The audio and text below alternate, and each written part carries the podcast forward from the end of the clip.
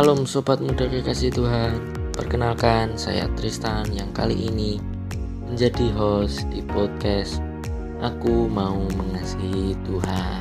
Podcast yang dibuat oleh Wonogiri Student Revival atau yang dikenal sebagai W S R ini akan mengajak sobat muda untuk belajar mengasihi Tuhan. Podcast ini akan rilis setiap hari Jumat jam tiga sore. Jadi setialah mengikuti setiap serinya ya, jangan sampai ada yang terlewatkan, supaya sobat muda bisa belajar dengan lengkap dan bisa mengalaminya dalam hidup sobat muda semua. Minggu ini kita akan belajar lewat segmen B T W, bincang-bincang teman weekend. Seperti B T W sebelumnya, saya tidak sendirian. Saya akan bincang-bincang dengan tamu spesial untuk bisa belajar bersama. Siapakah tamu spesial kita kali ini? Jangan kemana-mana, stay tune terus di sini ya. Baik sobat muda, episode B T W minggu ini masih akan membahas mengenai topik pemulihan. Minggu lalu kita sudah bersama-sama belajar mengenai penyebab seseorang terkena luka batin. Kali ini kita akan belajar dengan tema pola pertahanan diri.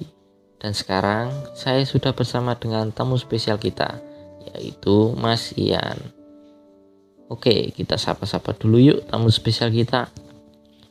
Halo Mas Ian, bagaimana nih kabarnya? Halo Tristan, puji Tuhan kabar saya baik Tristan. Tristan sendiri gimana nih kabarnya? Bersyukur Mas Ian, puji Tuhan kabar saya juga baik. Nah Mas Ian, minggu ini tema bincang-bincang kita adalah pola pertahanan diri. Sebenarnya pola pertahanan diri itu terhadap apa sih Mas? Terus kaitannya tema B T W kali ini dengan B T W minggu lalu itu apa ya?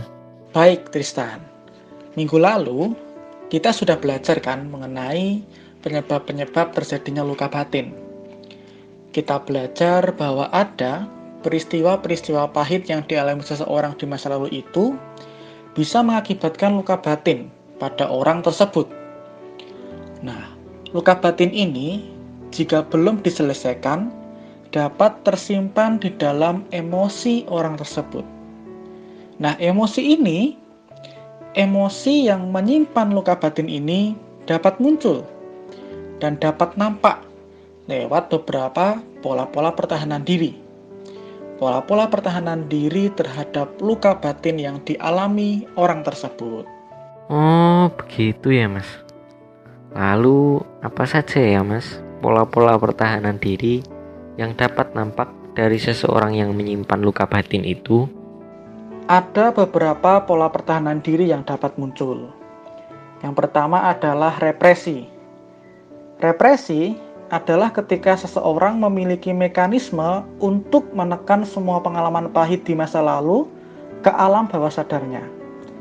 Nah, namun, represi yang terus-menerus ini akan menjadi tumpukan kekecewaan yang besar. Nah, contoh nyatanya apa? Misalkan seorang pemuda melihat kecelakaan yang akhirnya menimbulkan kematian adiknya. Nah, kemudian seorang pemuda ini berusaha untuk dalam tanda kutip melupakan peristiwa pahit itu, melupakan peristiwa pengalaman pahit itu. Nah, itu represi. Yang kedua adalah penyangkalan. Penyangkalan adalah tindakan menolak fakta atau pengalaman buruk yang terjadi untuk melindungi dirinya sendiri. Nah, contohnya seorang anak divonis menderita kanker. Namun saat si anak ini bertanya pada orang tua, orang tuanya, maka orang tuanya itu menjawab bahwa si anak ini hanya sedang mengalami sakit biasa yang bisa sembuh hanya dengan minum obat. Nah, orang tua akan berusaha untuk menyangkal kenyataan yang terjadi agar tidak menyebabkan kecemasan, kekhawatiran, sehingga ia akan berbohong untuk dirinya sendiri dan anaknya sebagai cara menghilangkan rasa takut yang berlebihan. Yang ketiga adalah rasionalisasi. Rasionalisasi adalah sebuah mekanisme untuk membuktikan bahwa perilakunya itu masuk akal dan dianggap rasional, dapat disetujui, dapat dibenarkan, dan dapat diterima oleh dirinya sendiri dan orang lain. Orang akan memberi alasan-alasan logis atas perilakunya. Nah, contohnya, seorang remaja menolak bermain futsal dengan temannya karena alasan sedang tidak cukup sehat atau sedang ada banyak P R, banyak tugas. Nah, padahal alasan sebenarnya adalah dia takut untuk kalah. Nah, itu rasionalisasi. Nah, kemudian yang keempat adalah regresi. Regresi ini apa? Regresi adalah ketika sikap seseorang itu kembali ke tingkat usia yang lebih awal, atau muncul perilaku yang kekanak-kanakan pada seseorang yang sebenarnya sudah ya sudah lebih dewasa. Nah, contohnya seorang siswa S M P yang semestinya sudah tidak masalah saat masuk sekolah sendiri, mendadak itu tidak mau berangkat sekolah sendiri dan minta ditemani orang tuanya lagi karena ia cemas masuk sekolah di kelas yang baru. Nah, contohnya contohnya regresi itu. Yang kelima adalah pengalihan. Nah, jadi pengalihan ini adalah ketika orang itu akan mengalihkan luapan emosi yang ia pendam, yang ia tahan, yang ia simpan ke arah ide-ide, ke arah objek-objek, atau bahkan ke orang lain. Contohnya ketika seorang anak dimarahi ayahnya, kemudian dia memukul adiknya atau menggebrak meja. Nah, itu pengalihan. Yang keenam adalah proyeksi. Nah, mekanisme proyeksi ini adalah ketika seorang berusaha melindungi dirinya sendiri dari nalurinya sendiri yang tidak baik atau dari perasaan-perasaan, nah, dengan cara menuduhkannya kepada orang lain. Nah, orang ini bisa menyalahkan orang lain atas kegagalannya sendiri. Nah, contoh, seorang mahasiswa tidak lulus di suatu mata kuliah tertentu. Kemudian ia mengaku, ia mengatakan bahwa dosen itu tidak pernah mengajar, tidak pintar mengajar, asal memberikan nilai kepadanya. Nah, itu, itu contoh dari proyeksi. Nah, pola pertahanan diri yang tertuju adalah reaksi formasi.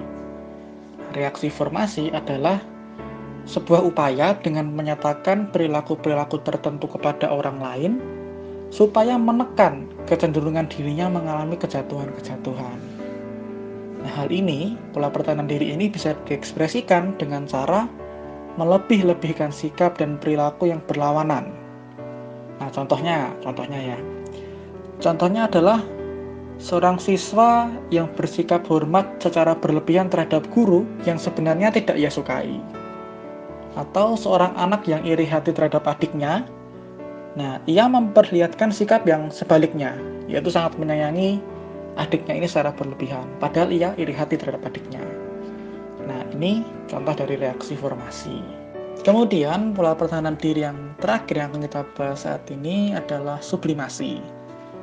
Nah, sublimasi ini adalah sebuah proses menggantikan kehendak-kehendak tidak sadar dan tidak dapat diterima, disalurkan menjadi aktivitas yang memiliki nilai sosial yang tinggi, atau tindakan-tindakan ketaatan.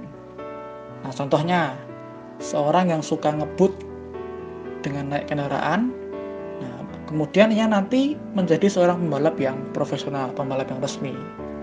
Atau seorang yang suka berkelahi, kemudian ia akhirnya memutuskan untuk menjadi seorang atlet tinju. Nah, ini sebenarnya adalah pola pertahanan diri yang dinamakan sublimasi. Wah, cukup banyak ya Mas, pola-pola pertahanan diri itu.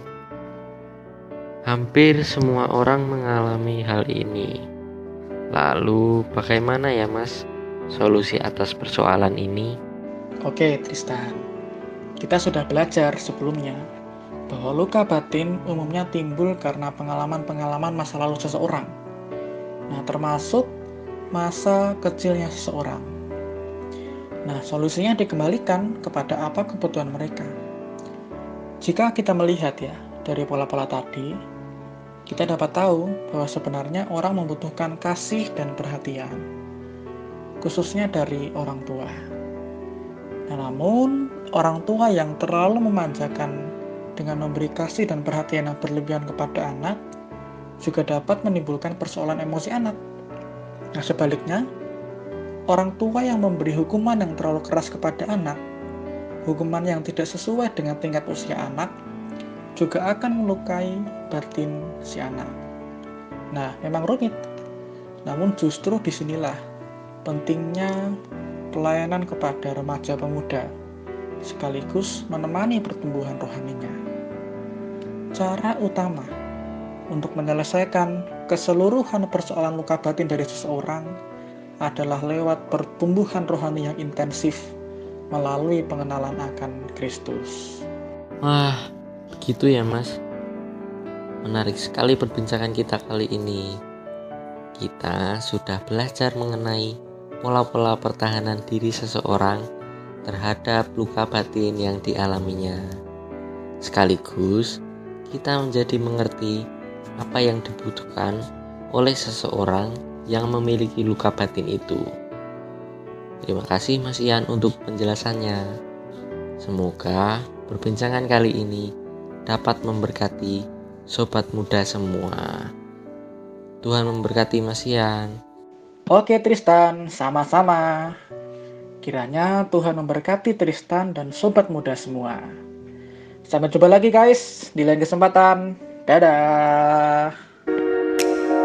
Sobat muda kekasih Tuhan, senang sekali ya, hari ini kita bisa belajar bersama lewat bincang-bincang teman weekend.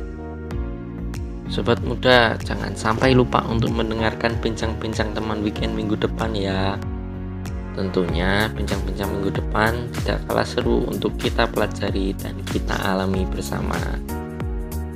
Kalau ada sobat muda yang ingin berdiskusi, bertanya, ataupun memberikan masukan, boleh deh sobat muda sampaikan lewat Instagram W S R di at w student revival. Oke, sekian podcast kali ini. Gabung lagi minggu depan ya. God bless you.